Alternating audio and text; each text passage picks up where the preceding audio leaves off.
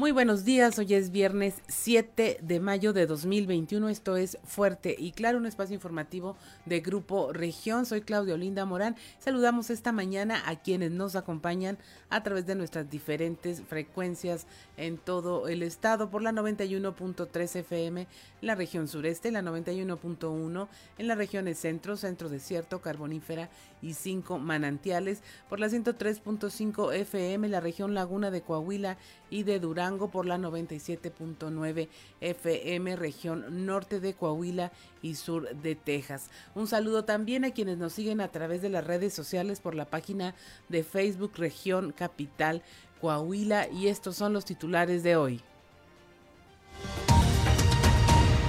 Va el PAN contra el Juanito de Torreón. El dirigente del Comité Directivo Estatal del PAN, Jesús de León Tello, demandó ante el Tribunal Electoral que se cancele el registro de Morena de Luis Fernando Salazar Woolfolk como candidato a la alcaldía de Torreón. Esto al considerar que se hizo ilegalmente y fuera de los plazos permitidos. Asimismo, insistió en que Morena no aparecerá en las boletas en la contienda electoral de Torreón.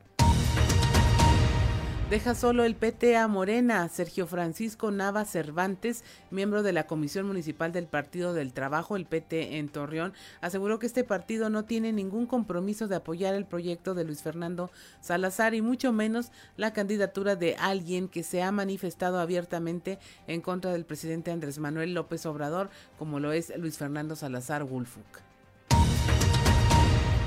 Niega dirigente del PAN violencia de género contra candidata, si bien la candidata a la alcaldía de Saltillo por el PAN, Tere Romo, insiste en ser víctima de violencia de género por parte de su partido político, el dirigente de Acción Nacional Jesús de León niega toda vez esta situación.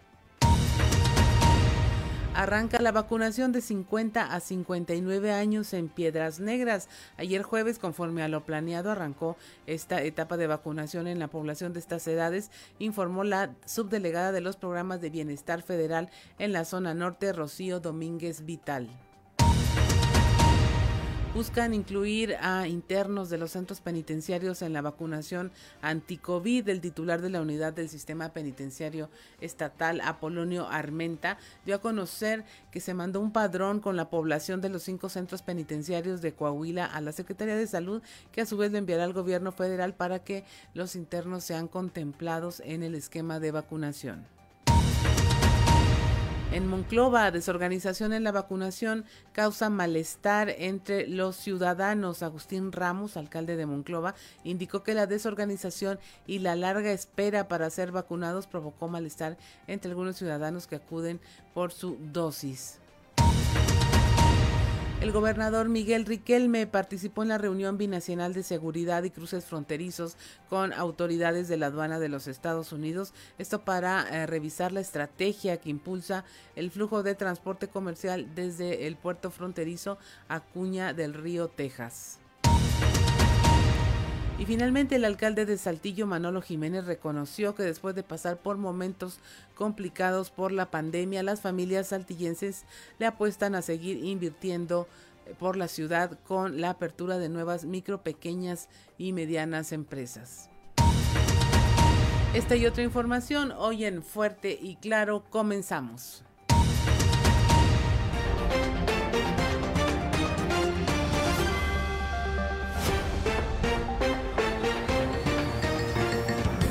Esto es Fuerte y Claro.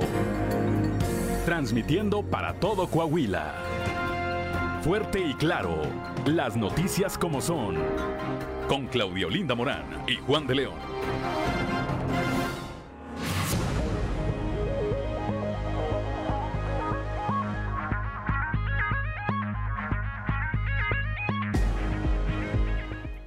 6 de la mañana con 7 minutos a esta hora.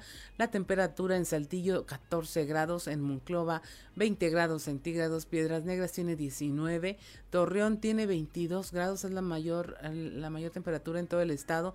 General Cepeda 14, Arteaga 13 grados, Musquis 19, San Juan de Sabinas también 19 grados, San Buenaventura 20 grados, Cuatro Ciénegas 19, Parras de la Fuente y Ramos Arispe con 16 grados también en cada uno de estos municipios. Pero si usted quiere saber cómo va a estar el clima el día de hoy en todo el territorio coahuilense, vamos con el pronóstico de...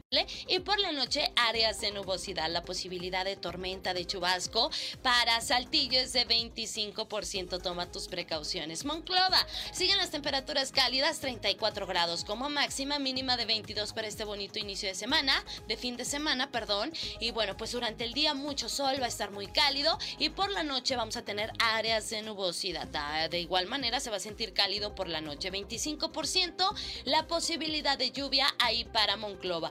Torreón, Coahuila sigue también la temperatura cálida, 35 grados como máxima, mínima de 21 durante el día, parcialmente soleado, va a estar muy muy cálido y por la noche áreas de nubosidad. La posibilidad de precipitación 6% ahí para Torreón. Piedras Negras 34 grados como máxima máxima mínima de 23 durante el día muy muy caluroso, un cielo totalmente soleado y por la noche vamos a tener un cielo parcialmente nubladito. También se va a sentir algo cálido por la noche, mínima de 23 grados y la posibilidad de precipitación es de 4%. Ok, ahí quedó para Piedras Negras. Nos vamos a la Sultana del Norte. Siguen las temperaturas cálidas también para Monterrey, 28 grados como máxima, mínima de 21 durante el día. Vamos a tener bastante se va a sentir muy cálido y por la noche áreas de nubosidad. La posibilidad de precipitación ahí para Monterrey es de 31%, ¿ok? Es elevadita la posibilidad de lluvia para que manejes con mucho cuidado, ¿ok?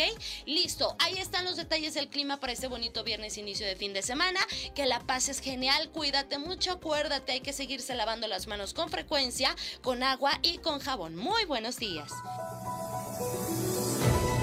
El pronóstico del tiempo con Angélica Acosta.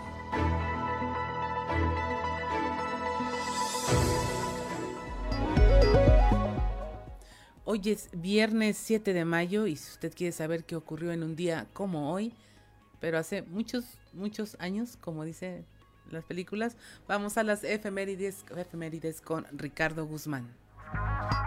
1, 2, 3 o'clock, 4 o'clock, rock. ¿Quiere conocer qué ocurrió un día como hoy? Estas son las efemérides con Ricardo Guzmán.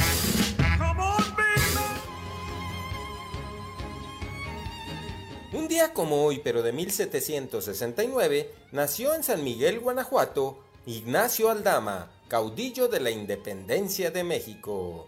También, el 7 de mayo, pero de 1824, el Estado interno de Oriente se dividió para formar el Estado de Coahuila y Texas, con capital en Monclova, desincorporándolo de Nuevo León. Y un día como hoy, pero de 1840, nació el historiador mexicano Joaquín Baranda, quien se distinguió también como político liberal, abogado, orador, maestro e historiador.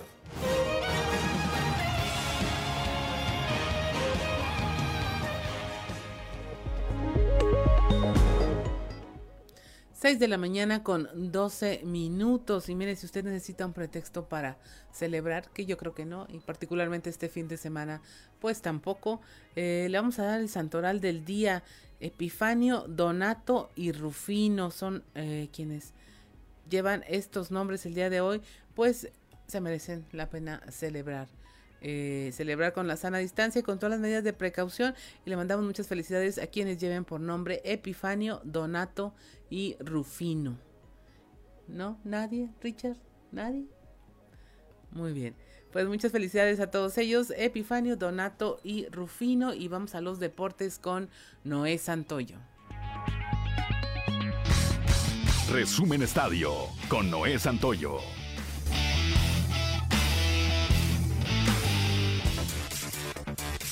Quedó definida la gran final de la Liga Europa entre el Villarreal y el Manchester United. El Villarreal consiguió clasificarse por primera vez para una final continental al eliminar al Arsenal en las semifinales de la Liga Europa, con lo que de paso evitó que la Premier League acaparase la lucha por el título en los dos grandes torneos de clubes. Tras el acceso del Manchester City y Chelsea a la final de la Liga de Campeones a costa del Paris Saint Germain y Real Madrid, respectivamente, el Manchester United certificó su progresión a la Liga Europa y de haber ganado los Gunners habrían vuelto a copar los dos torneos los clubes ingleses, como hicieron hace dos campañas. La Comisión Federal de Competencia Económico COFESE anunció este jueves 6 de mayo que ha intervenido y definido que habrá juicio para la investigación de los procesos de fichajes, contratación y reclutamiento de jugadores profesionales en el fútbol mexicano. A través de un comunicado, la dependencia aseguró que tras la investigación hecha en el caso, se llegó a la conclusión de posibles prácticas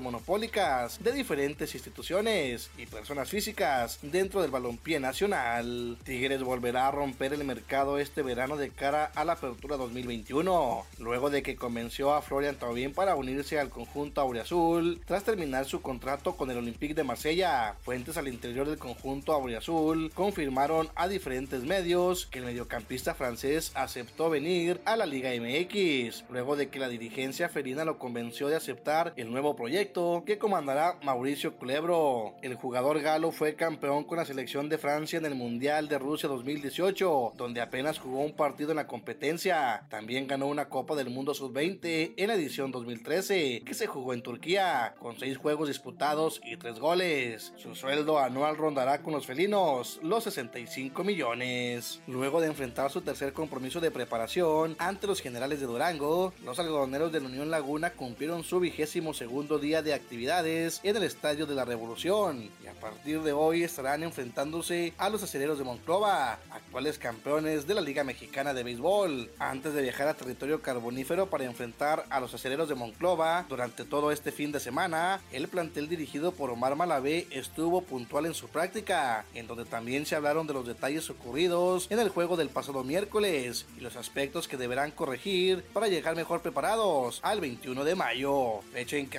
arrancará la temporada para los laguneros. En Dallas, el estelar esloveno Luka Doncic anotó 24 puntos cuando los Mavericks superaron la desbordante actuación de 45 puntos de Kyrie Irving, con una victoria por 103 a 109 sobre los Nets de Brooklyn, en un choque de dos de los mejores equipos de la NBA. Resumen Estadio con Noé Santoyo.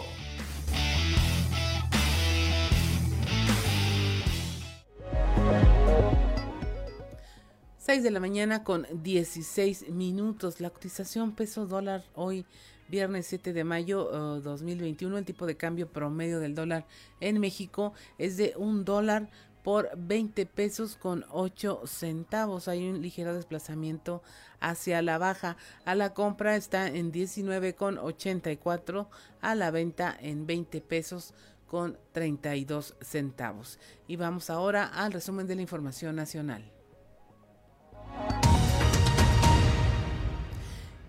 Inicia Via Crucis para las víctimas lesionadas en la línea 12 del metro, una cirugía de pelvis que necesitaba Tania Lezama, la quinceañera herida en el accidente de este de, del metro, tuvo que esperar casi dos días y pasar por cuatro hospitales para finalmente ser atendida. Esto a pesar de que la joven adolescente presentaba múltiples fracturas y sangrado interno.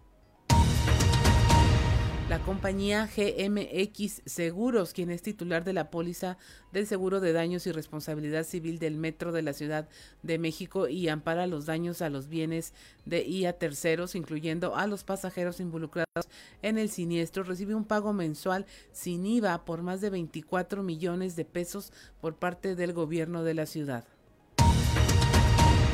dan el último adiós a Nancy y operan a su hermana.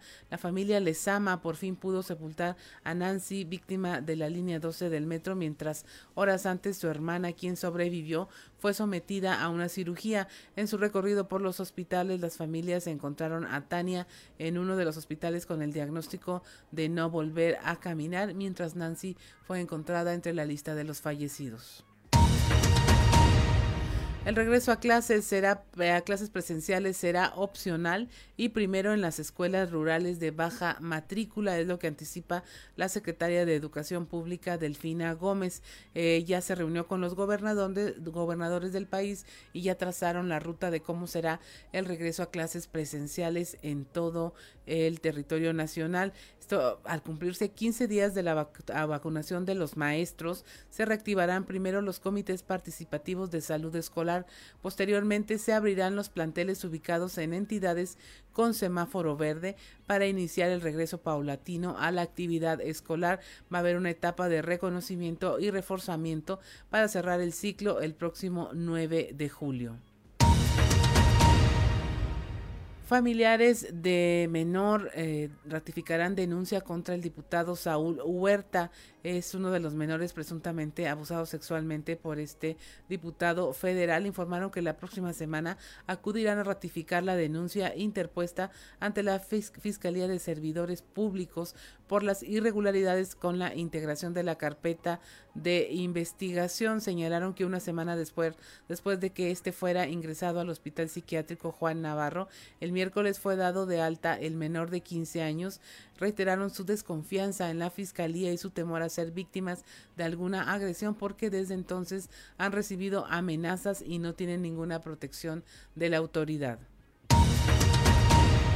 Giran orden de aprehensión contra Andrés Rumer por violación. Este escritor y diplomático eh, que durante las protestas del 9M eh, bueno, su casa fue prácticamente vandalizada, recibió finalmente una denuncia presentada en marzo en la que la víctima lo acusó de este delito. La orden llega 70 días después de que anunció que se abriría esta carpeta de investigación. Además, la unidad de inteligencia financiera eh, hizo que a petición de las autoridades se bloquearan las cuentas de Rumer por lavado de dinero.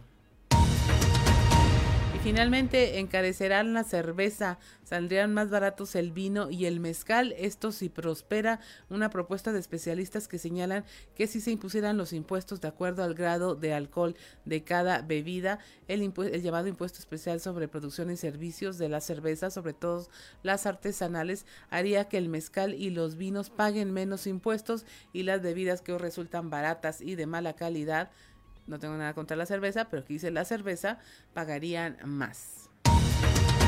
Y hasta aquí la información nacional. Soy Claudia Olinda Morán y estamos en Fuerte y Claro.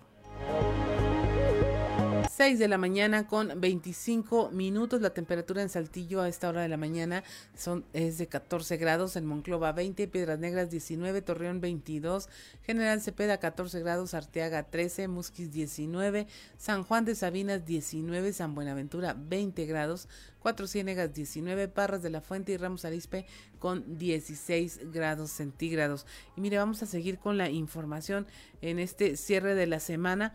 El dirigente del Comité Directivo Estatal del PAN, Jesús de León Tello, dio a conocer que presentarán un documento ante el Tribunal Electoral a efecto de que se cancele el registro de Morena de Luis Fernando Salazar Woolfolk, padre de Luis Fernando Salazar, como candidato a la alcaldía de Torreón al considerar que se hizo ilegalmente esta inscripción y fuera de los plazos permitidos. Él en lo que insiste es que no va a aparecer, que no debe de aparecer Morena en las boletas de Torreón. También habló del caso del ludecista Lenin Pérez de León, eh, Lenin Pérez, donde Chuy de León consideró que es muy buena la resolución que se emitió por parte del tribunal al no permitirle a Lenin ser candidato a una diputación federal.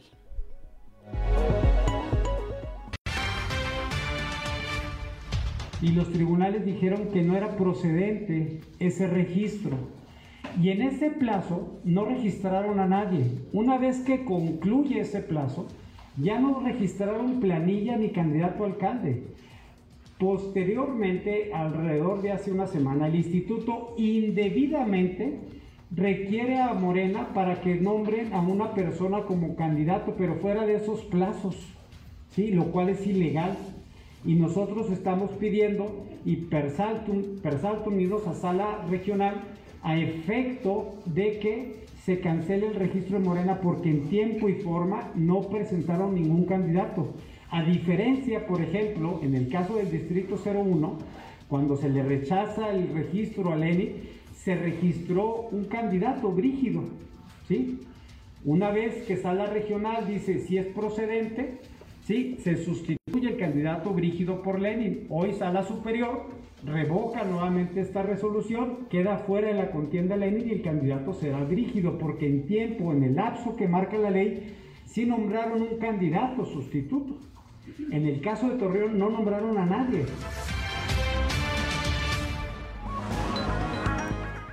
6 de la mañana con 28 minutos y es hora de ir a este eh, panorama informativo de todo el estado. Nos vamos primero a La Laguna, donde también allá en el tema político el Partido del Trabajo rechaza la candidatura de Luis Fernando Salazar Woolfolk. La información con nuestro compañero Víctor Barrón.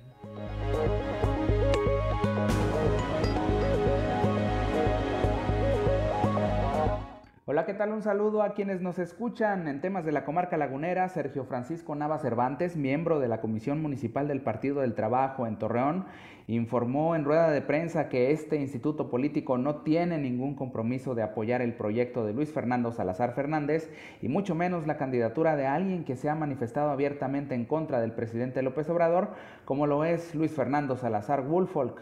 Vamos a escuchar parte de lo que nos platicó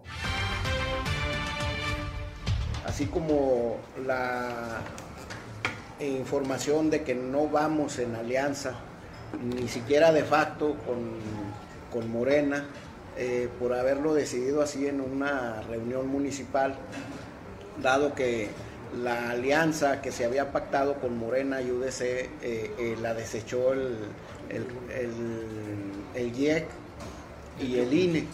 ¿sí?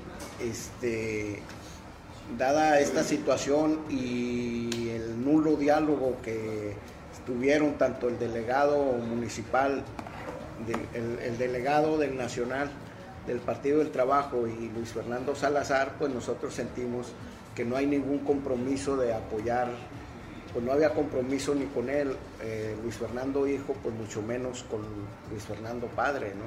Entonces el Partido del Trabajo no va a apoyar esta fórmula a la alcaldía de Torreón, porque pues, realmente no podemos ir nosotros con una fórmula con alguien que denosta de la izquierda, ¿no?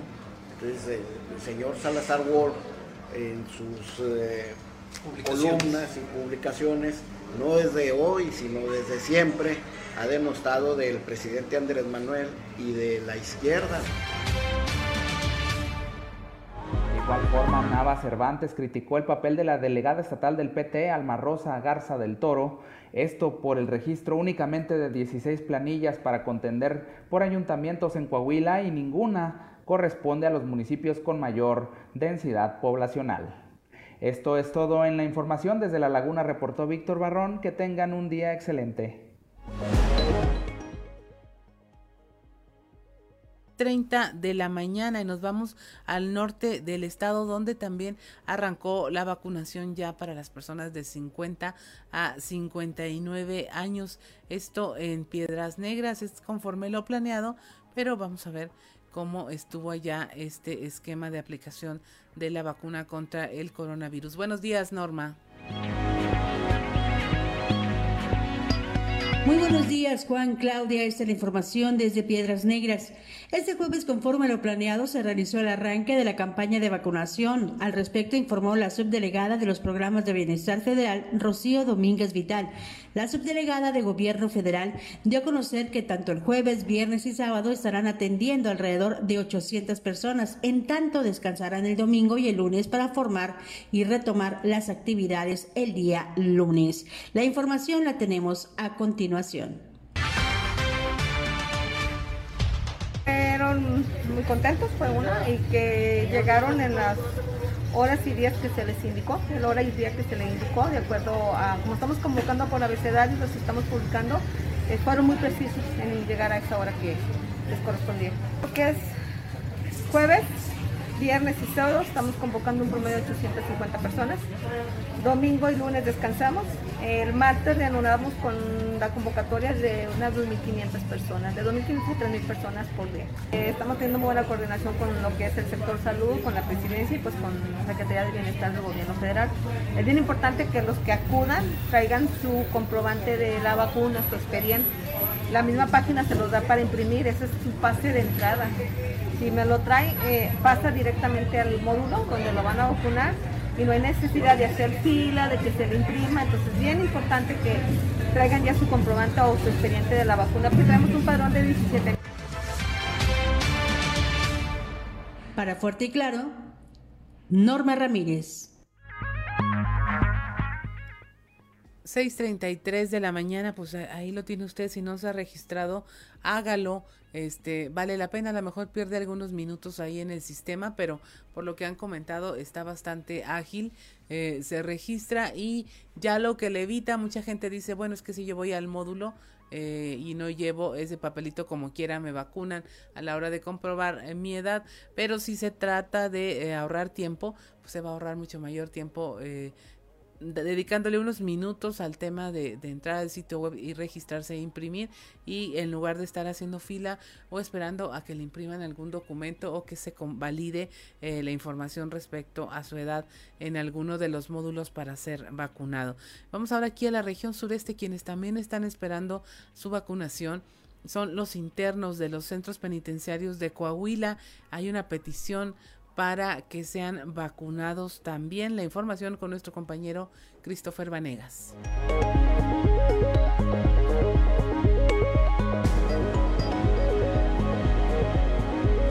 Hola, ¿qué tal compañeros? Muy buenos días, los saludo con mucho gusto a ustedes y a todos nuestros radioescuchas y déjenme platicarles que el día de ayer hablamos con Apolonio Armentia, el titular de la Unidad de Sistema Penitenciario Estatal, quien nos comentó que se pretende incluir a los internos del sistema penitenciario estatal, es decir, de los centros penitenciarios estatales de aquí de Coahuila, en un esquema de vacunación, esto pues para poder facilitar las visitas de los familiares a los internos al respecto. Esto fue lo que nos comentó. Bueno, ha habido algunos acercamientos, algunas reuniones eh, que se ha tenido eh, con las reuniones que se hacen de seguridad y se determinó en primera instancia eh, vacunar a los internos mayores de 60 años. lo primero que se había establecido era aquellos que tuvieran enfermedades crónico-degenerativas. Luego se amplió a toda la población penitenciaria de más de 60 años. No tenemos muchos en el estado, no rebasan los 180 en todo el estado. Entonces eso lo, planteamos de que, bueno, pues necesitamos inocular a más gente, pues, es decir, arriba de 50, que es un, un poquito más de grueso. Entonces, si hablamos de, inocular a los de arriba de 50, no estamos a más de 350 en todo el estado. Entonces, eso nos permitiría pues ayudar a, que la población penitenciaria esté más segura y sobre todo a normalizar el tema de las visitas familiares, porque bueno, pues ahorita lo tenemos restringido por cuestiones de, de, seguridad de los propios internos. Afortunadamente somos uno de los pocos estados en el país que en lo que va de la pandemia, ya un año con dos meses, eh, pues prácticamente hemos tenido seis casos nada más. Es la información con la que contamos al momento. Que tengan un excelente día.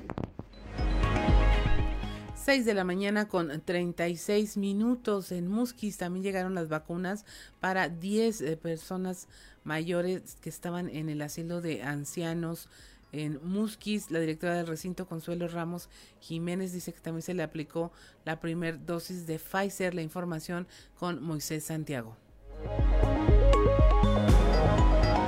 ¿Qué tal Juan? ¿Qué tal Claudia? Es un placer saludarles desde la región carbonífera. Esta es la información que tenemos para hoy. Inmunizaron a 10 abuelitos contra el COVID-19 en asilo de ancianos en Musquis. 10 abuelitos del asilo de ancianos fueron vacunados contra el COVID-19. La directora del recinto, Consuelo Ramos Jiménez, dijo que se les aplicó la primera dosis de Pfizer, donde incluso se contempló también que a ella se le inmunizara. Aseguró que no se presentó ninguna reacción secundaria entre los ancianitos, salvo el dolor del brazo tras la vacuna. Esto es lo que nos comenta la directora del asilo de ancianos. Con esta situación gracias a Dios pues ya los fueron a vacunar la primera dosis, pues muy contentos porque pues como quiera todos los viejitos han estado bien, ahorita tenemos 10 ancianitos, ¿verdad? No tenemos tanto porque también pues estamos pendientes de, de que no podemos recibir ahorita ancianitos hasta que no pase esta situación, Este, yo creo que ya estamos incluidos dentro de los ancianitos porque a nosotros también ahí nos tocó la vacuna. Y este, y pues estamos felices porque ellos, mientras tengan un hogar digno, ellos pueden pasar sus últimos días. ¿La reacción de los ancianitos al ser vacunados? Pues contentos estaban todos ellos alrededor de la mesa. Este, ahorita les mando unas fotos de, de, de esa situación, pero todos estaban contentos esperando que los vacunaran y pues se sentían muy amados porque los fueron a vacunar ahí en su casa, en su hogar. Entonces ellos estaban muy contentos porque llegaron. ¿Qué vacuna les pusieron? No sé. Le pusieron la vacuna. La Pfizer, la, la Pfizer, sí. La primera dosis. La primera dosis. Ellos ya nos avisan cuándo es la otra dosis y este, pues llegaron muy puntuales y con mucho amor y los atendieron muy bien a los viejitos. ¿No hubo reacción de ninguno de ellos? No, únicamente les dolió un poquito el brazo.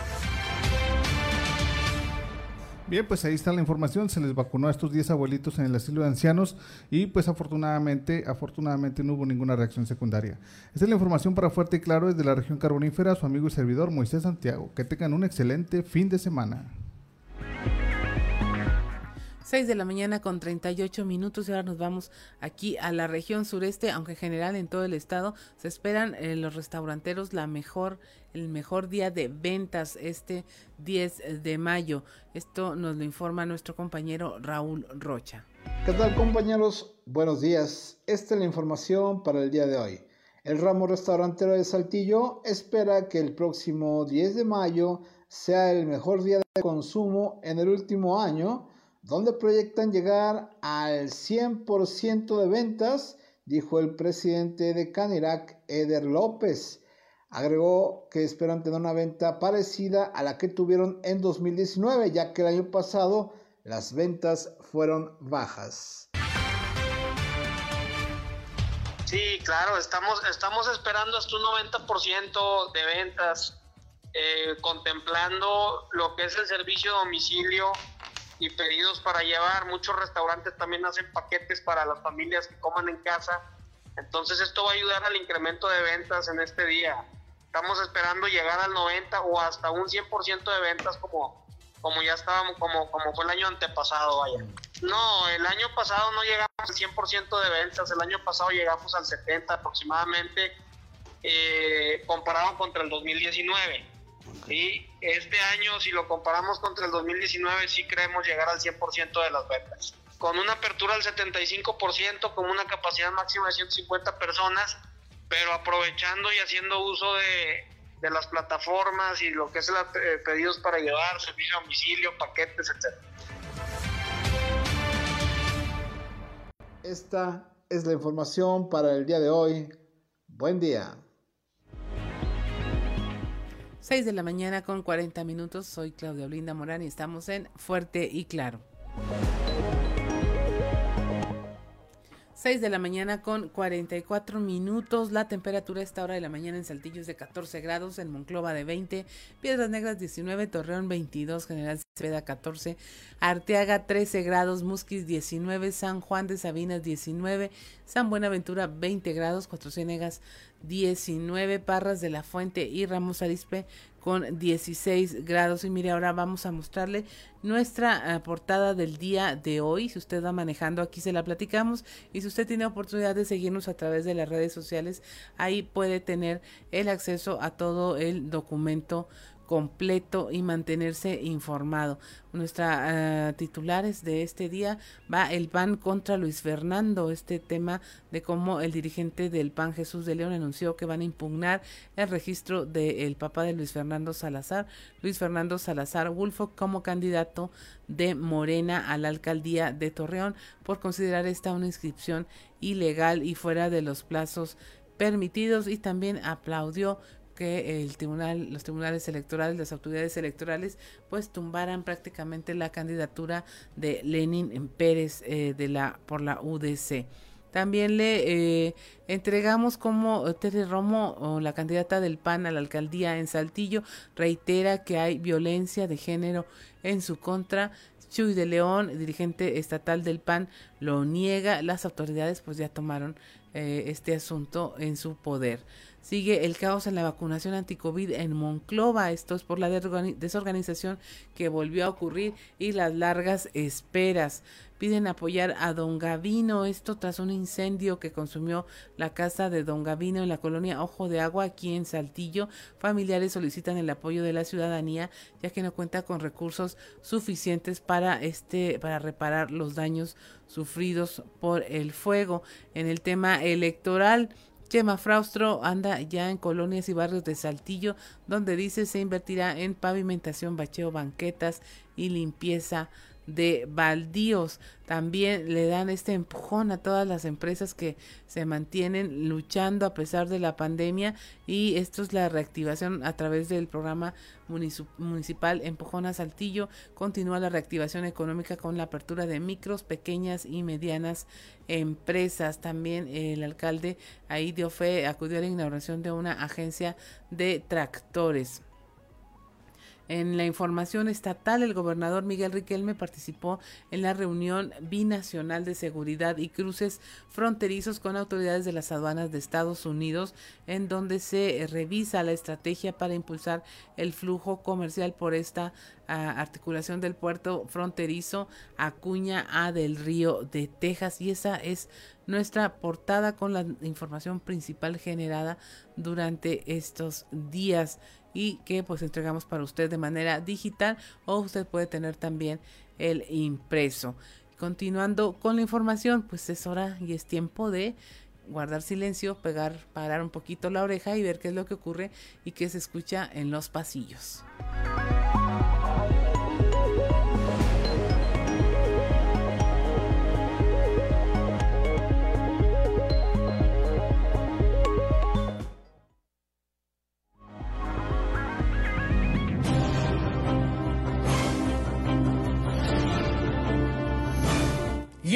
Cartón de hoy se me hace que no, que nos presenta a Diego del Bosque tirado en el suelo, sudando la gota gorda, diciendo, si vuelvo al Congreso, presentaré una iniciativa para reducir los tiempos de campaña, pero se me hace que no vuelvo. En lo dicho, todo parece indicar que prácticamente un mes después de iniciadas las campañas, el dirigente estatal del PAN, Chuy de León, despertó del letargo en el que cayó desde que ganó la presidencia de su partido a nivel estatal y se puso a actuar como dirigente de partido en época electoral. Ayer por lo pronto anunció que su partido va legalmente en contra de la candidatura del Juanito Luis Fernando Salazar Wolfock allá en Torreón, lo que sumó a la ofensiva que iniciaron contra la hoy morenista Tania Flores allá en la Carbonífera. Bueno, ¿cómo andará de dispuesto de León a acercar votos a su partido que recientemente estuvo por la región centro y hasta habló bien de Alfredo Paredes? Y no es que el alcalde con licencia de Monclova no tenga motivos para ser reconocido, pero las diferencias entre el acerero y el lagunero son de sobra conocidas. Por el norte, quien parece haber entendido que el único culpable de sus reveses es el mismo es Lenin Pérez Rivera, que a más de 24 horas de haber sido sacado de la elección del 6 de junio por el Trife, ahora no ha salido a culpar a nadie de lo que acontece. Y es que difícilmente el exalcalde podría responsabilizar a otros partidos o a otros personajes de las omisiones que él cometió en los procedimientos para ser candidato. 6 de la mañana con 50 minutos. Continuamos con la información y ya tenemos en la línea a nuestra compañera Leslie Delgado para hablar de este, de este tema donde se Tere Romo, la candidata del PAN a la alcaldía, insiste en que es víctima de violencia de género en el Partido Acción Nacional. Chuy de León lo niega y los tribunales pues dicen que tampoco. Es así, Leslie, ¿cómo estás? Buenos días.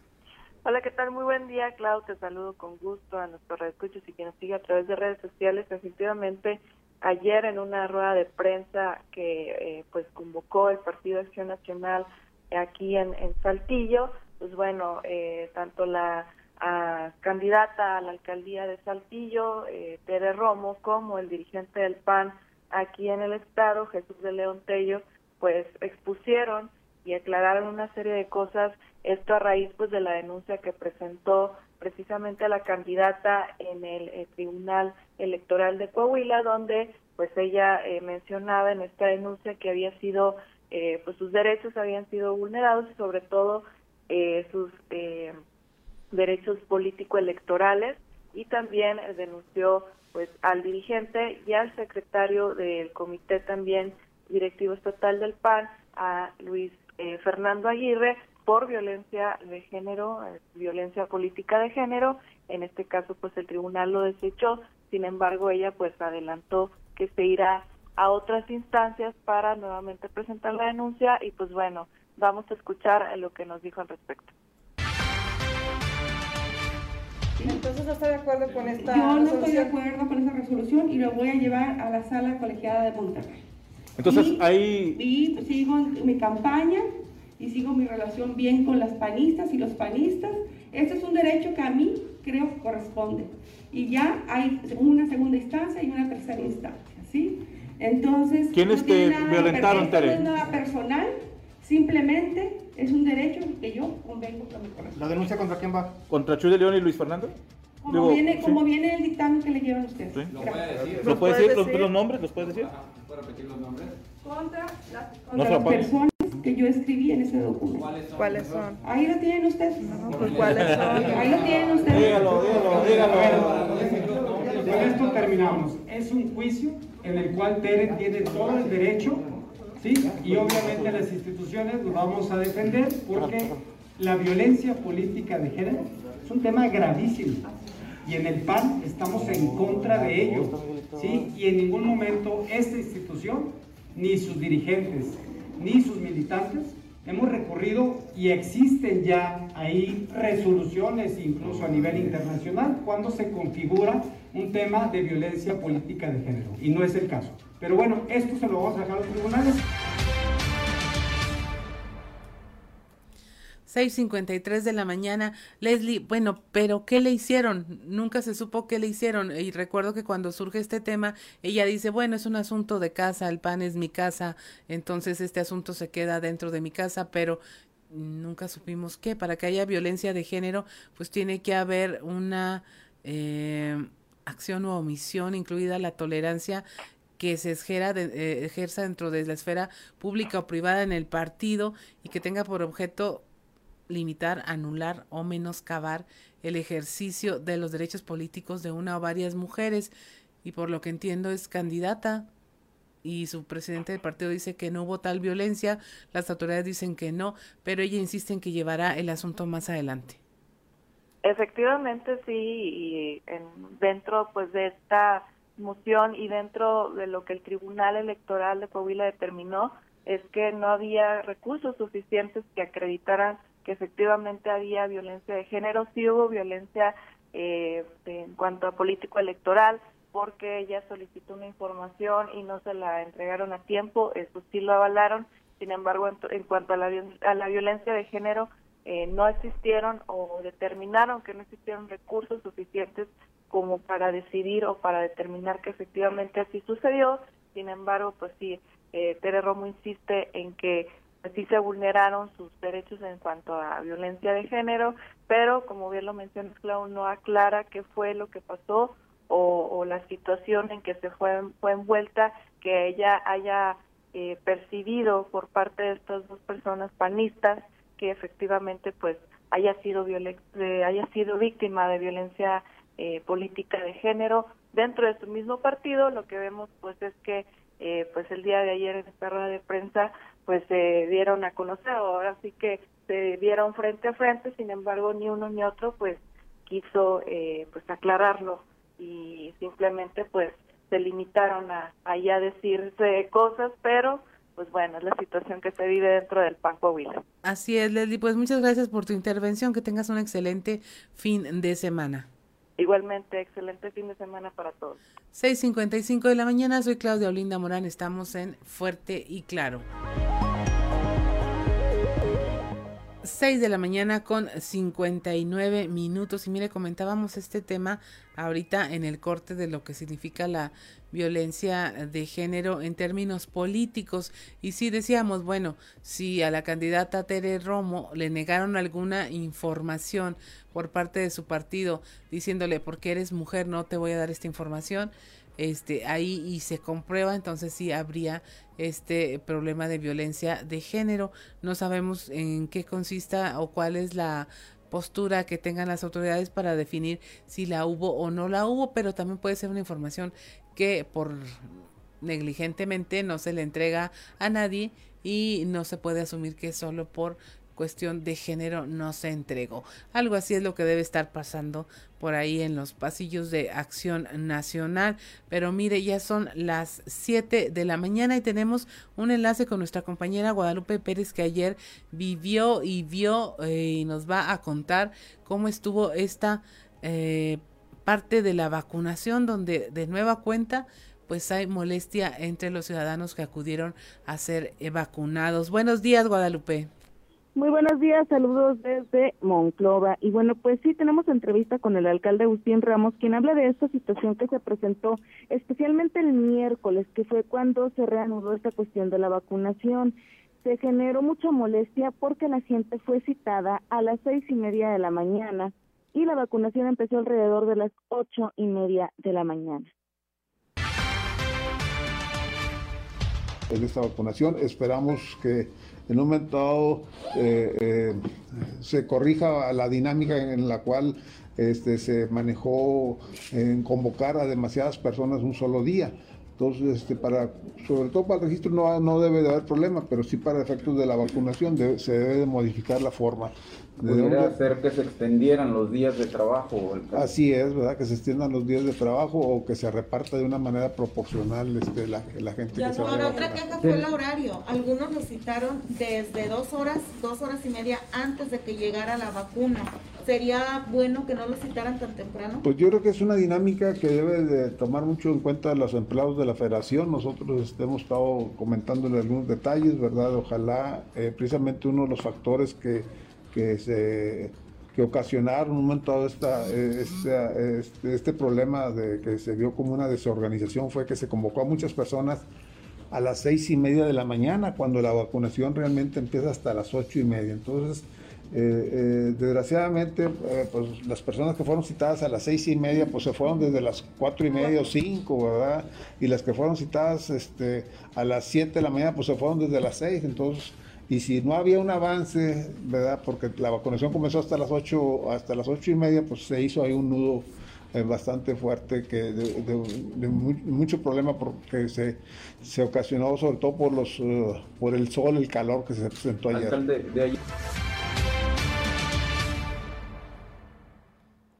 Siete de la mañana con dos minutos. ¿Y tú cómo viste la situación? ¿Sí, sí se presentaron eh, de esta forma las cosas?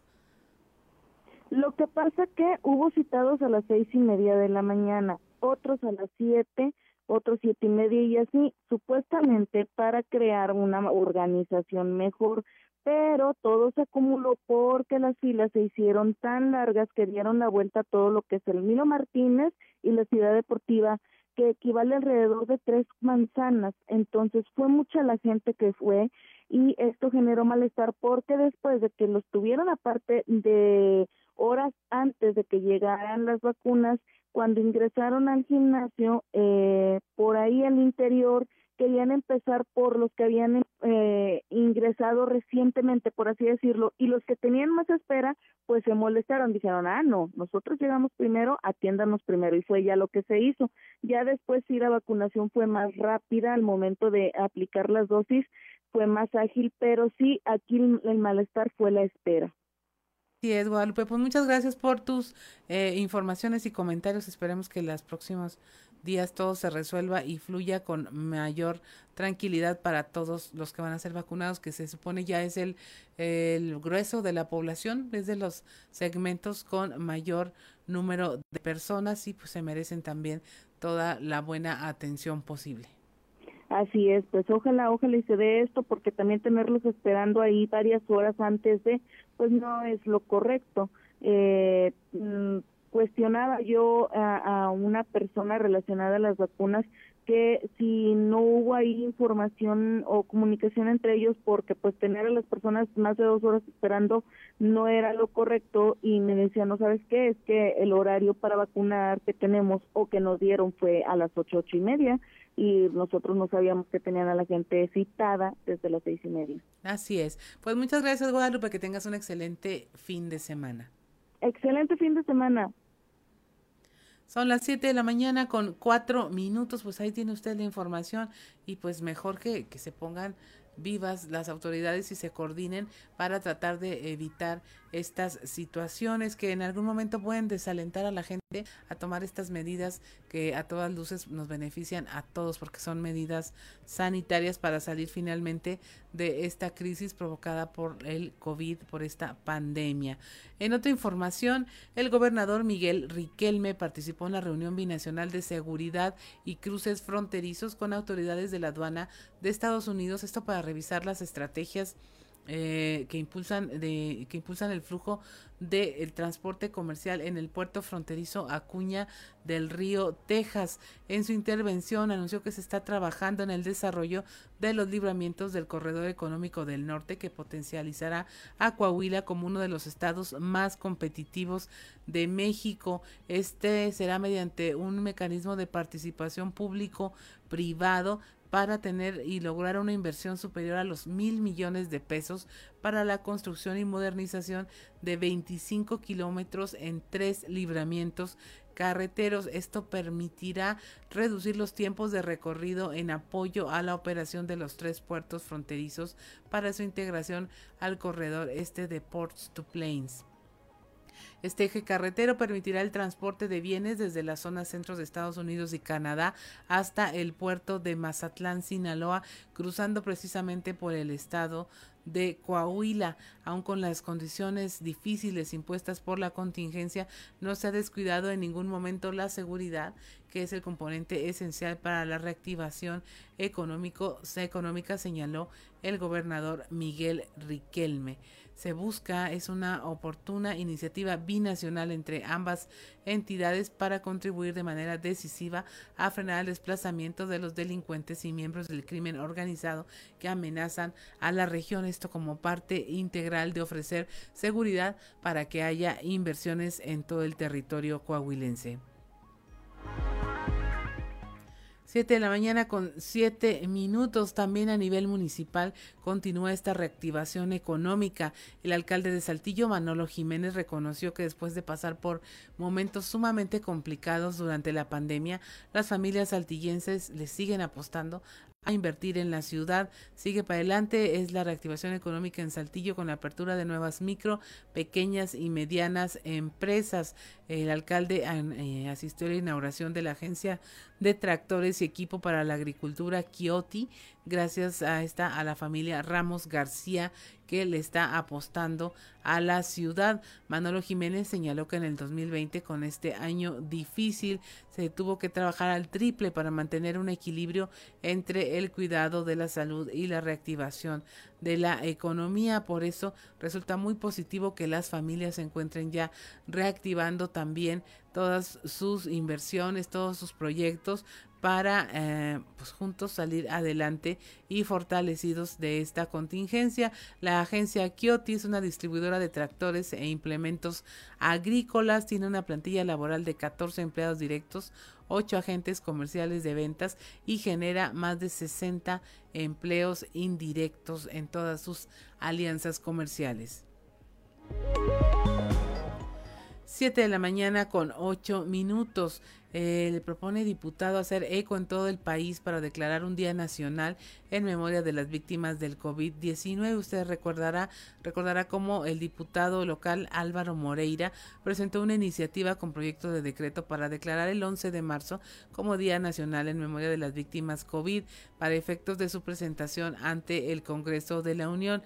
En la exposición de motivos, esta iniciativa menciona que en Coahuila hace apenas eh, unos eh, días que se presentó, se sustentó que hay que eh, hacer eco en todo el país con este acto de sensibilidad y hermandad para quienes viven con la irreparable pérdida de un familiar o amigo fallece por COVID.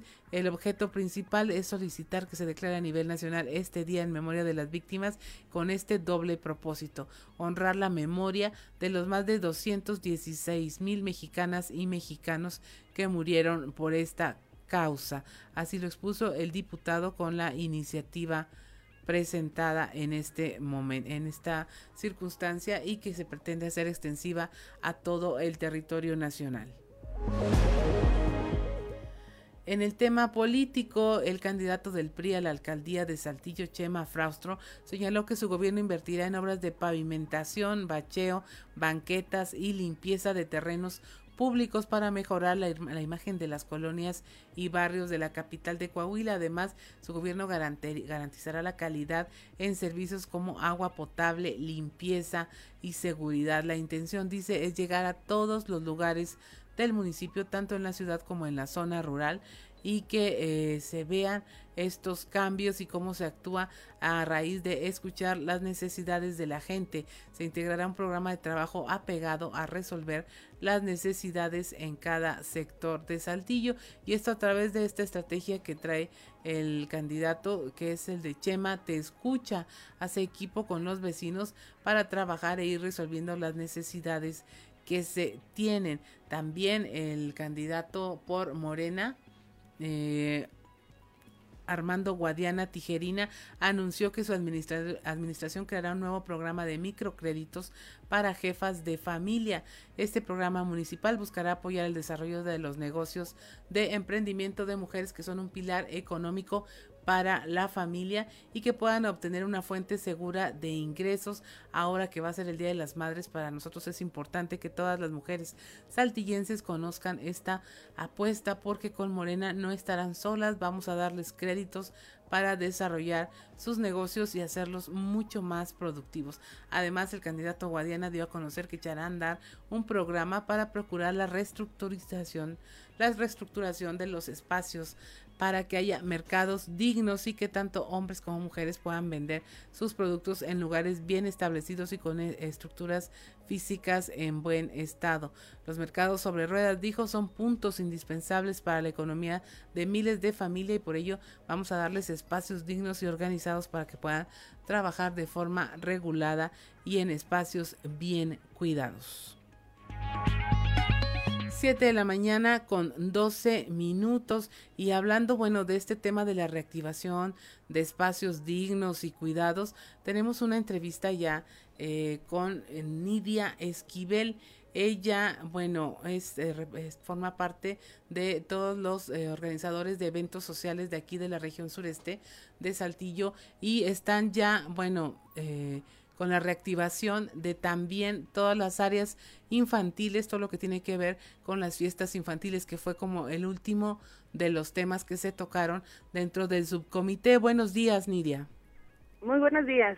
Eh, platícanos cómo van con esto, ya, ya empezaron a realizar eventos y cuáles han sido las principales dificultades para reactivar esta parte que aún faltaba de pues lo que a la gente nos gusta, la fiesta, la pachanga, el encuentro, el hacer comunidad y celebrar en familia y eh, hacerlo de manera segura.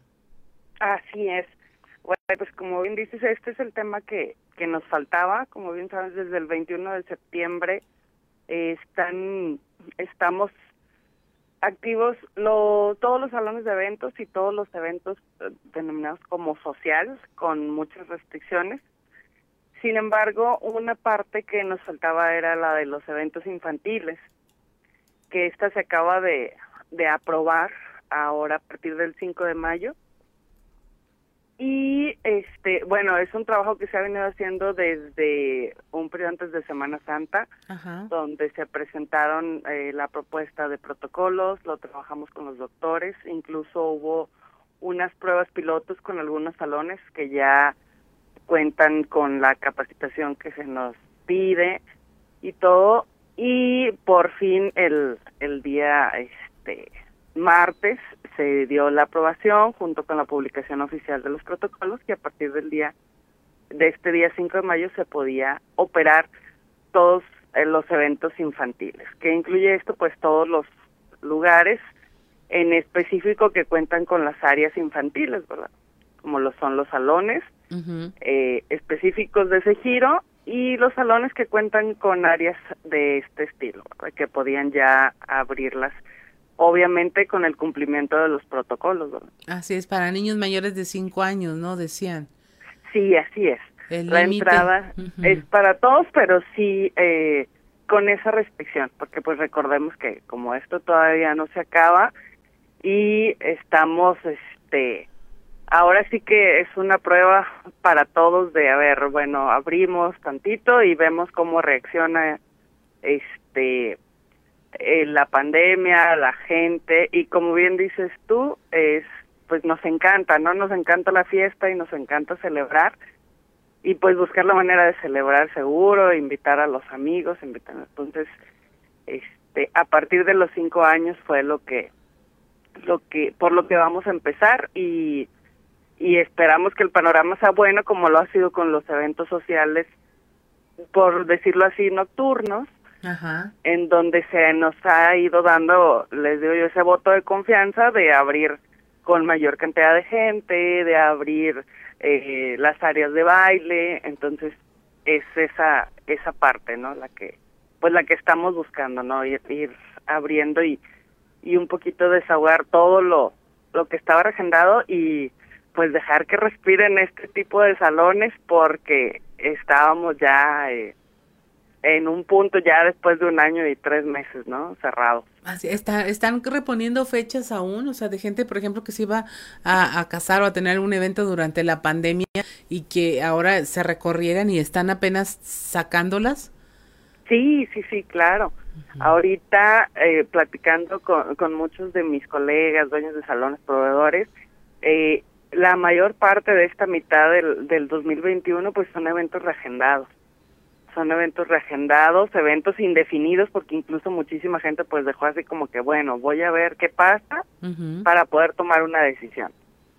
¿Sí? Y pues obviamente eh, la parte de lo social, como quien dice nocturno, pues ya va muy avanzada, porque mucha gente sí eligió hacer su evento muy chico, como cuando empezaron los protocolos, ¿no? Así es. Pero los infantiles, pues sí, ahora estamos en, en el proceso, ¿no? De, de nuevamente que saquen todo lo reagendado, que se ajusten las fechas a los protocolos y que bueno, el cliente nuevo que se está desarrollando, eh, que quiere que nos somos un poquito, o es un poquito más consciente en el tema de querer eh, no tener tanta aglomeración, respetar los protocolos, atenerse o, o acatar las disposiciones que, que están rigiendo en este momento y pues celebrar, ¿no? De una vez. Simplemente esa parte de las medidas, ¿no? Por ejemplo, 40 niños y 40 adultos. Ajá, no cuando antes teníamos una fiesta con 40 niñas, niños y 120 adultos, iban tres por, por niño, ¿no? Sí, yo creo que esto también hace una reflexión de, de bueno, del verdadero sentido de la celebración, sí. Sí, así es. Ahora, nosotros lo vemos desde afuera que, por ejemplo, uno de los principales problemas en las fiestas de adultos iba a ser el baile. Eh, que no se iba a poder evitar de manera definitiva que bailasen y más con el argumento, pues a ver, si vengo con mi pareja, somos familia, ya vivimos juntos, ¿por qué no puedo bailar este también? Pero con los niños, ¿cuál crees tú que vaya a ser el, principal problema eh, y donde tienen que estar bien pendientes tanto ustedes como organizadores y, los papás o quienes acudan en compañía de los menores? Fíjate que la parte que más preocupaba, digo, nos preocupaba como organizadores porque es este un general y obviamente a los doctores y a las autoridades que, que estamos ahí en el subcomité, es la parte de la aglomeración de los niños, porque mencionaban mucho, bueno, uno pues que todavía no había escuelas, te digo desde cuando estamos trabajando este tema, pues todavía no había que las pruebas piloto, etcétera, que son los portadores que están en áreas donde están jugando, o sea, que están jugando, que se están, eh, como que dice, están teniendo contacto, entonces no hay tanta como el orden, Así es. pensaba. El orden que, bueno, como adultos entendemos un poquito más, pero créeme que los niños están, o sea, hacen más caso que nosotros. Realmente, eh, a un niño tú le dices, ponte tapado que si no, no te vas a subir a los juegos y se lo dejas. Así es. Se lo deja yo. Eso ya está comprobado. Pero sí es la parte que, que, que más eh, atención estamos poniendo, ¿no? En, en que respeten, eh, respetar eso, en estar cuidando, en estar sanitizando eh, las áreas de juego, las áreas comunes, ¿sí? Y en que el uso del cubrebocas, ¿no? Para evitar la parte de, de los aerosoles, en que se tenga buena ventilación, en que se cumplan todo, este, todos los protocolos. Y aquí definitivamente es una responsabilidad no solo de las autoridades de ponerlos los límites, sino de, de los organizadores, de los dueños de salones, todo, respetarlos, pero sobre todo, en verdad, el cliente. Así es. Nidia, ¿alguna, eh, dónde pueden localizarlos? ¿Dónde pueden saber de ustedes para saber quiénes sí cumplen y quiénes no cumplen los protocolos? ¿En qué se debe de fijar? ¿Dónde, ¿Algún medio de contacto con la Organización de Proveedores de Eventos Sociales?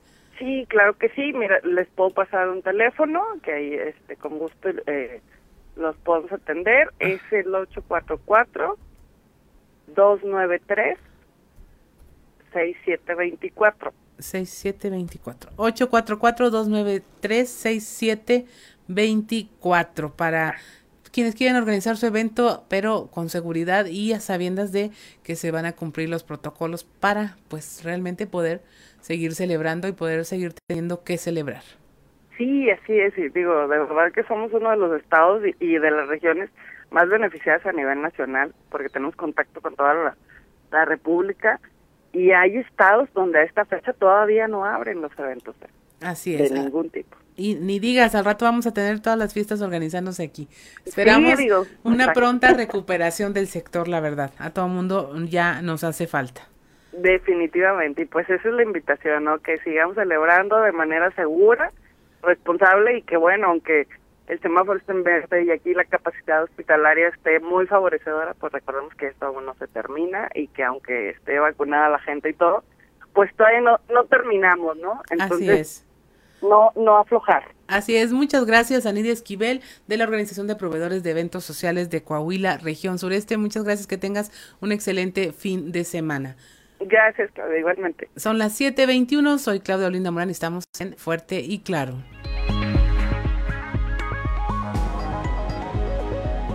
7 de la mañana con 25 minutos y es hora de irnos al contexto de la noticia con Luis Guillermo Hernández Aranda. El contexto de la noticia con Luis Guillermo Hernández Aranda.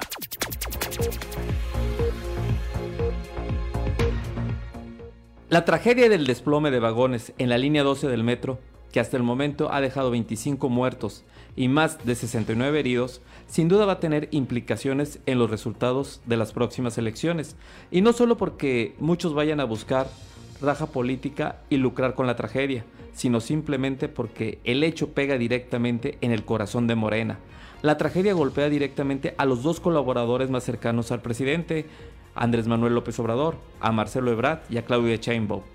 El secretario de Relaciones Exteriores fue el encargado de realizar la obra. La jefa de gobierno, por su parte, ahora es la encargada de esclarecer los hechos. A esto hay que sumarle la falta de sensibilidad y empatía de Andrés Manuel López Obrador, para quien es más importante criticar a los periodistas que ofrecer sus condolencias a las personas que perdieron a un familiar en el accidente. Para el presidente es más importante hablar de las elecciones de Nuevo León que acudir al lugar de la tragedia y apoyar a los heridos. Qué lejano se ve el presidente de Andrés Manuel López Obrador, el líder de oposición, aquel que se ensuciaba los zapatos, que caminaba en los pueblos más olvidados y como ningún otro político conocía a la perfección el pulso de la población.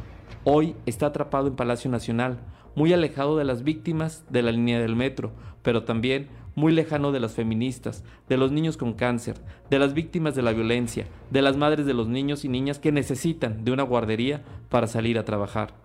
La cuarta transformación no ha sido más que un eslogan, independiente de por quien usted haya votado. En el 2018 todos queremos que le vaya bien a México, todos vamos en el mismo barco y hasta el momento Morena ha sumado más decepciones que alegrías. Se dicen diferentes cuando David Monreal se pasa de mano larga sin respetar a las mujeres. Se dicen diferentes cuando el diputado por Morena Saúl Huerta aprovecha su poder para abusar sexualmente de menores de edad se dicen diferentes cuando Félix Salgado Macedonio colecciona denuncias por violar y acosar mujeres.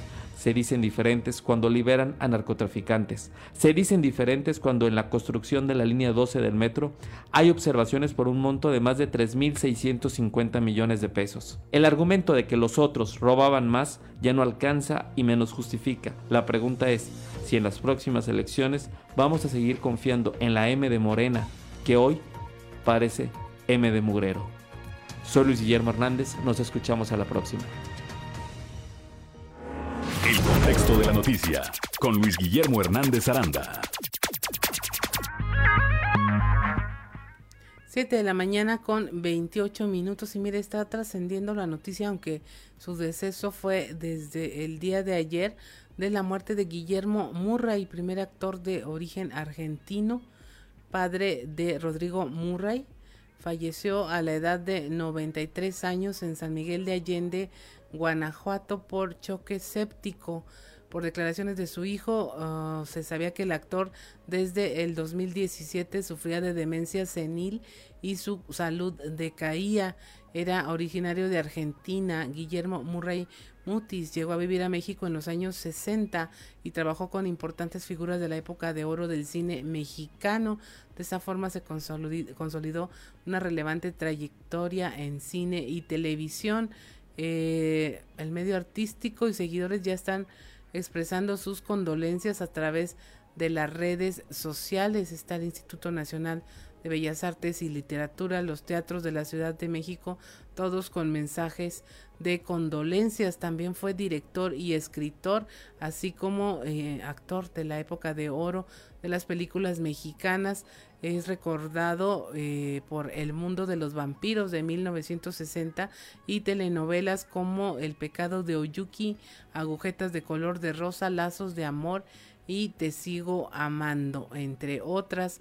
Es también es autor de la obra literaria Una ira largamente contenida y El impulso secreto del amor. Eh, seguramente más adelante se tendrán más detalles sobre su fallecimiento y pues las actividades que podrían eh, desarrollarse en torno a su deceso. Vamos, ahorita en este momento vamos a pasar siendo las 7.30 de la mañana a la alerta ambiental con Carlos Álvarez Flores.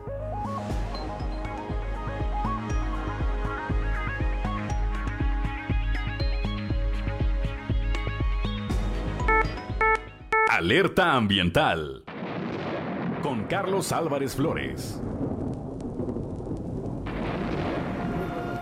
Continuando con el tema de la pedrea, decía yo la semana pasada que la empresa Coterín que es la empresa encargada y responsable de estos 55 mil tambores que llegaron a recibir con aquel documento que les dio la Subsecretaría de Mejoramiento Ambiental de la Secretaría de Salubridad, pues ellos absolutamente ofrecieron sus servicios y le dijeron a la industria, denme sus residuos peligrosos, aquí está la autorización. Pues no, no era exactamente así porque no teníamos las normas. Fue hasta el 92 cuando se publican las normas, 1992 y entonces ya nace la Procuraduría Federal de Protección al Ambiente y entonces ya hablamos de la nueva Secretaría de Desarrollo Social, en este caso la Sol. Ahí es donde se integra ya la Subsecretaría de Ecología, ¿verdad? Entonces, y después viene el Instituto Nacional de Ecología, pero lo importante es que los señores Aldret eh, los obligó el gobierno, dijeron, váyanse a Estados Unidos para que conozcan lo que es un confinamiento de residuos peligrosos. Porque finalmente a estos 55 mil tambores que ustedes tienen ahí, se les tiene que dar el manejo adecuado en un confinamiento de residuos peligrosos. Así fue como fueron a Estados Unidos y conocieron a Metalclad, una empresa norteamericana que cotizaba en bolsa y que tenía como especialidad el asbesto. Se dedicaban a desmantelar naves industriales en todo Estados Unidos, pero de asbesto. Ya tenían esa experiencia en los residuos peligrosos y ellos se interesan finalmente en Coterín, llegan a un acuerdo, pero con la condición de que en cuanto se publicaran las normas, que ya faltaba muy poco, en 1992, entonces pudieran ellos tener la autorización, ya de acuerdo con las nuevas normas que publicaría la Sede Sol en aquel momento, para poder instalar correctamente un, confinamiento de residuos peligrosos. Es así como finalmente logran la autorización y se pretende abrir este primer confinamiento en 1993, más o menos, 92-93. Hasta aquí lo vamos a dejar para continuar ya la próxima semana y ahora sí entrar de lleno a todos estos personajes que han participado en la lucha para no permitir que se instalen los confinamientos de residuos peligrosos en nuestro país. Muy buenos días. Alerta ambiental con Carlos Álvarez Flores.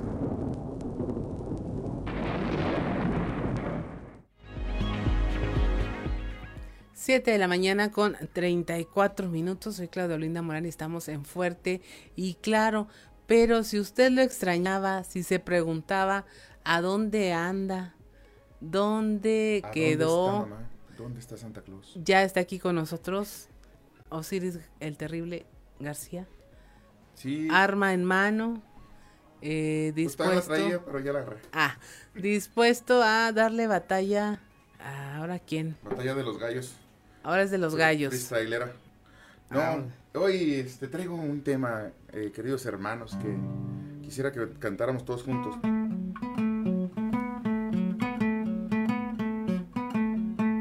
Vamos a ver, ¿a quién dejaron afuera? desde ahí sabes que esto no va a acabar bien. Bueno. Me dejaron afuera esta semana, pobrecito, tenía apenas, híjole, apenas había caminado una cuadra cuando le dijeron, eh, regrésese, regrésese. Siempre no. Muchos años uno cree que si puedes registrarte y de repente ya no te paras ayer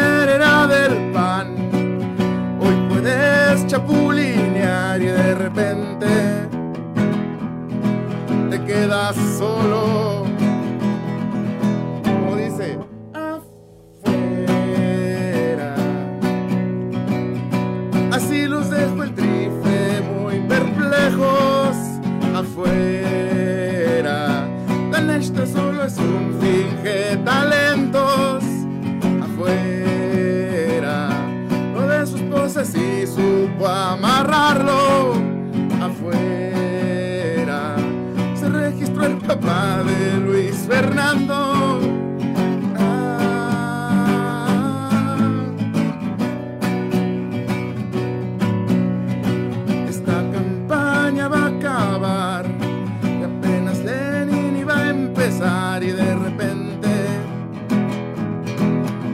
El chahuistle.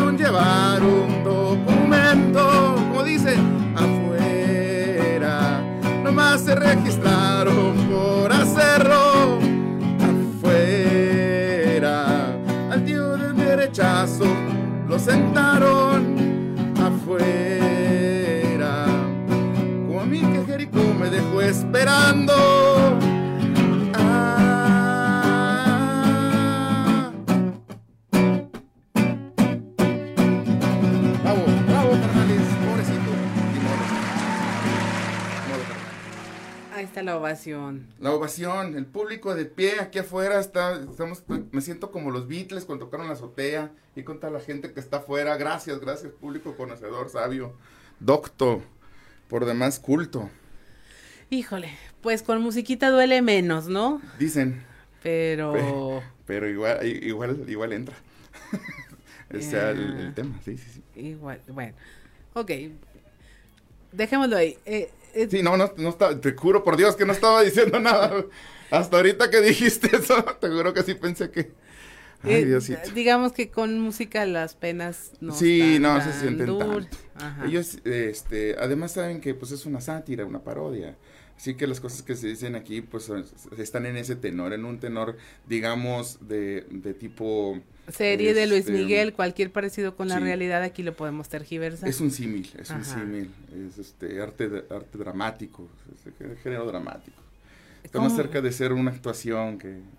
Porque nada de lo que digo en realidad pasó, ¿verdad? O sea, nada de lo que se dice, que el pobre Lenin apenas iba caminando dos cuadras y le dijeron que se regresara.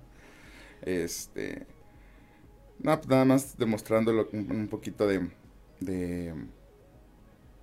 Híjole, no sé si... Pues falta de capacidad de prever de forma legal lo que debían haber hecho en documentos y en su momento. Y se vio venir, ¿no? Como en Escalera, Félix Salgado. Sí. Eh, las candidaturas se cayeron así, como naipes. Sí, creo que pues iba a ser evidente que, que, que el fallo del trife no iba a ser en contrario censu de lo que había estado este, fallando. Lo de Lenin es un caso distinto porque pues, pues es, era inelegible como candidato por el hecho de que no había no se había deslindado completamente del partido anterior, que ya no sé ni cuál es porque dijo el voto tiene camiseta odiada. Entonces, eso fue lo que trajo como resultado. Un abrazo. De, verdad me dan ganas de irlo a abrazar. De verdad, o sea, te lo digo una onda así, ay, Lenin, chinchers. ¿Cómo te ayudo, hermano? Así es. Y bueno, y el futuro para toda esa comunidad udecista, porque pues si dicen que es un partido de un solo hombre, eh, va a desaparecer, ¿qué va a pasar? E, está bastante en vilo porque pues era una punta fuerte. Totalmente. Y ahora... Eh, ese partido necesita asegurar por lo menos el 3% de la elección del, Estado, del Estado nominal. Y bueno, eh, Lenin es un buen personaje, es un buen candidato, en realidad es un buen político. Es carismático, es, es jalador, pero y tiene eh, sobre todo en la cuña y en la parte norte del estado tiene una, una permeabilidad bastante importante acá el punto es que bueno tal vez no hicieron las cosas que debían haber hecho debían haberse hecho perdón en papel y terminó arrastrado este por la corriente legal al final de cuentas es. es, inevitable 7.40 de la mañana estamos eh, Claudio Linda Morán está Osiris García con su eh, terrible guitarra la lira azota políticos. Estamos en Fuerte y Claros, regresamos.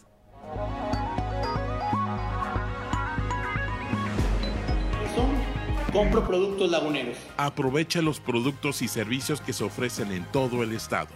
Estado de Coahuila. La economía de muchas familias coahuilenses se vio afectada por la pandemia del COVID-19.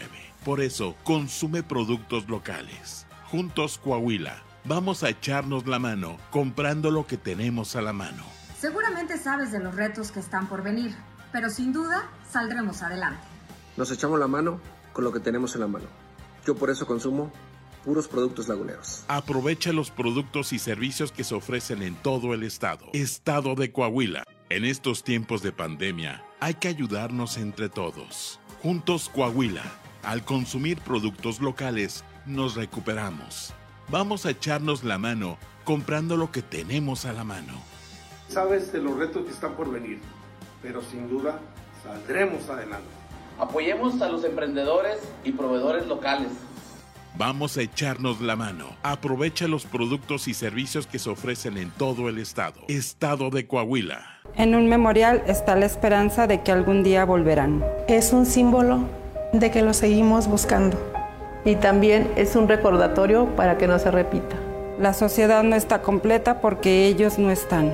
Una persona desaparecida nos hace falta a todos. Cuida y respeta los memoriales. Pero sobre todo las personas desaparecidas nos hacen falta. Si sabes algo, llama al 089. Nos haces falta. Tu llamada es anónima. Juntos Coahuila. Para salir adelante es momento de ayudar. En Coahuila somos entrones. Por eso nos apoyamos todos. Sabremos salir de esta pandemia ayudándonos entre nosotros, comprando local y lo hecho en Coahuila. Consume local. Apoya los negocios y servicios de tu región y tu estado. Porque en Acuña y en Coahuila somos fuertes, apoya el comercio local. Juntos Coahuila. Estado de Coahuila. Para que en los restaurantes evites contagiarte de COVID, sepárate. Un restaurante seguro es el que además de limitar el cupo de personas, también separa a la gente en las mesas. Respetar la sana distancia en todo momento es obligatorio. Además, Recuerda que juntarte con personas con las que no vives implica un alto riesgo de contagio. Por eso, sepárate. Estado de Coahuila. Ante la pandemia del COVID-19, compra productos locales. Vamos a echarnos la mano comprando lo que tenemos a la mano. Juntos Coahuila. Los laguneros somos entrones, trabajadores y comprometidos con nuestra gente. Esta es una época muy difícil. Vamos a echarnos la mano comprando lo que tenemos a la mano. Yo por eso compro productos laguneros. Aprovecha los productos y servicios que se ofrecen en todo el estado. Estado de Coahuila. La economía de muchas familias coahuilenses se vio afectada por la pandemia del COVID-19. Por eso, consume productos locales. Juntos Coahuila, vamos a echarnos la mano comprando lo que tenemos a la mano. Seguramente sabes de los retos que están por venir, pero sin duda saldremos adelante. Nos echamos la mano con lo que tenemos en la mano. Yo por eso consumo puros productos laguneros. Aprovecha los productos y servicios que se ofrecen en todo 91.3.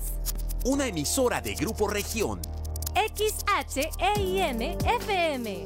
Transmitiendo con 25.000 watts de potencia desde Allende 202 Norte, piso 6, Colonia Centro. Desde Saltillo para todo Coahuila. Tu música suena en una región. Región Radio 91.3. Todo Coahuila, una región. Grupo Región. Seguimos en Fuerte y Claro.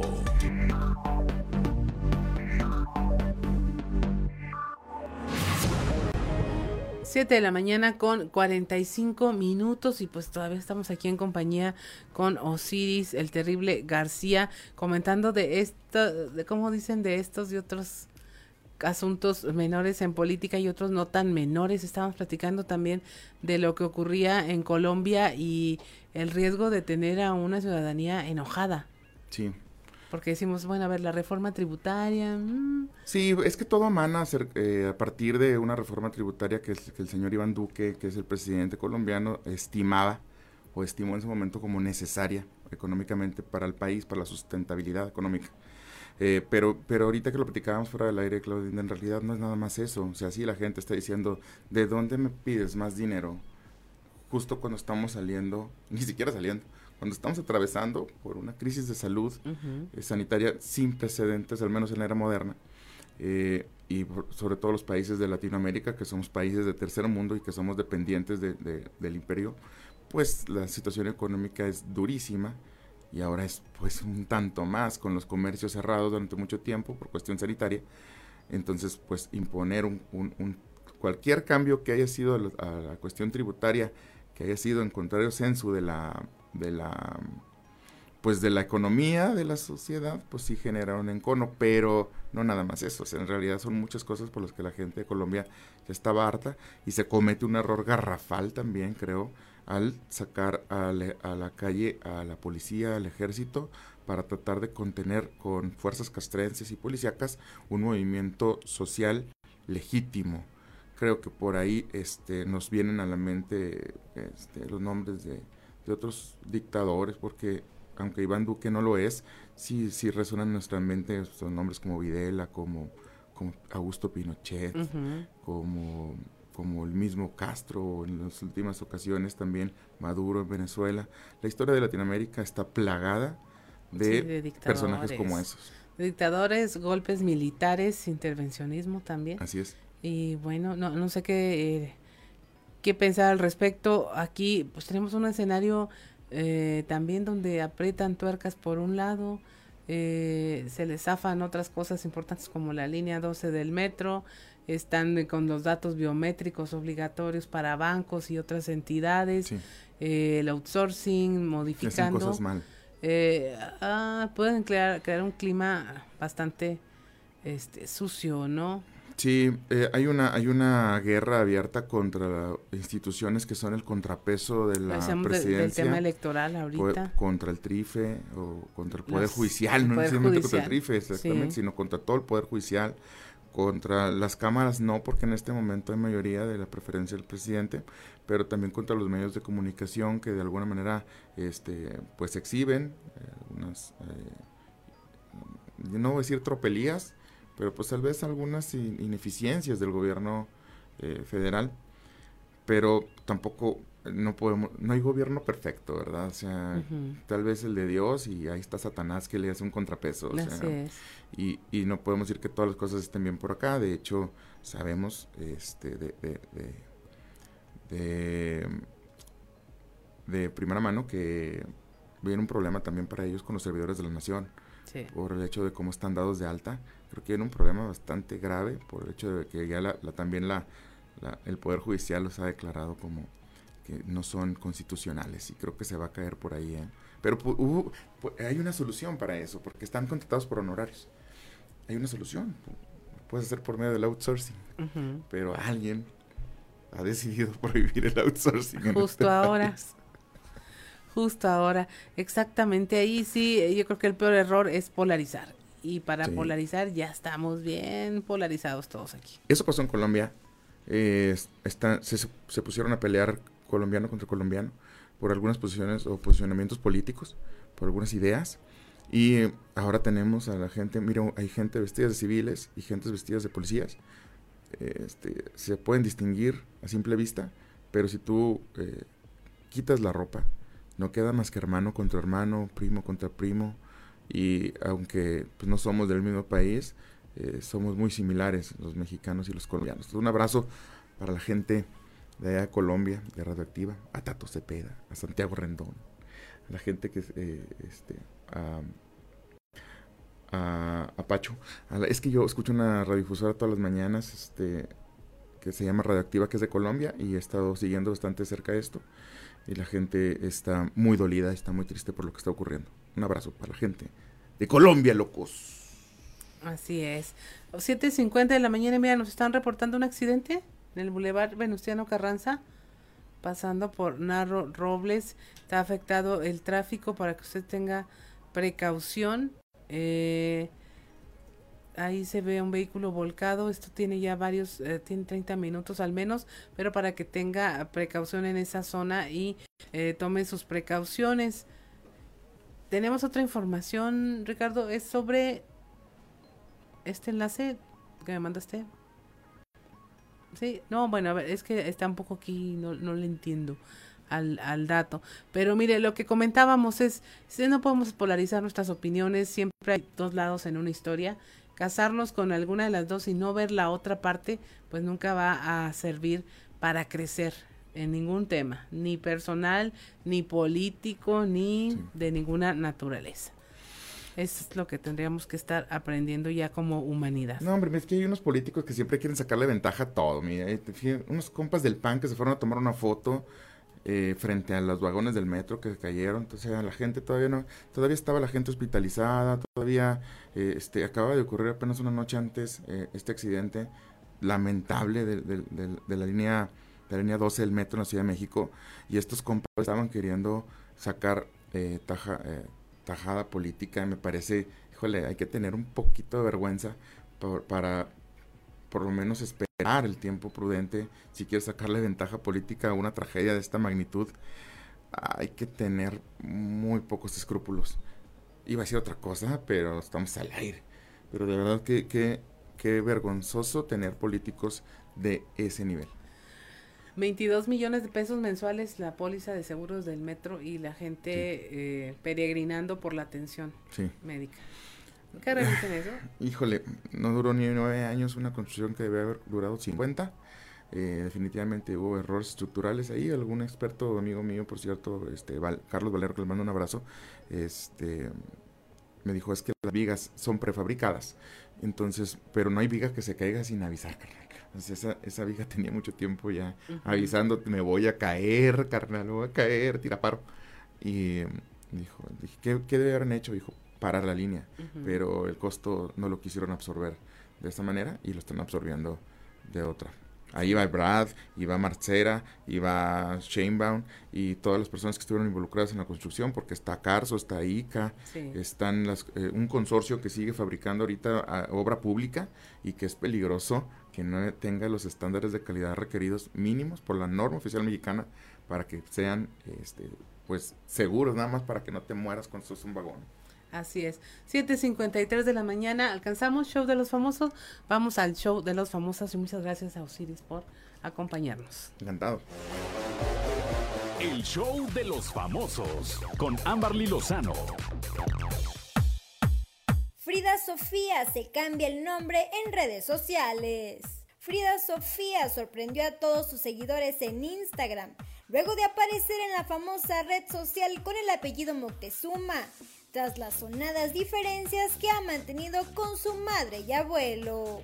La hija de Alejandra Guzmán hizo una reciente modificación de sus datos en su cuenta de Instagram, red social en la que colocó su nombre incluyendo únicamente el apellido de su padre. En meses anteriores, la nieta de Silvia Pinal solamente aparecía con el nombre Frida Sofía. Sin embargo, esta acción fue tomada por sus seguidores como una declaración de emancipación. Ahora todos sus seguidores la encuentran en redes sociales como Frida Sofía Moctezuma, apellido de su padre, el empresario Pablo Moctezuma.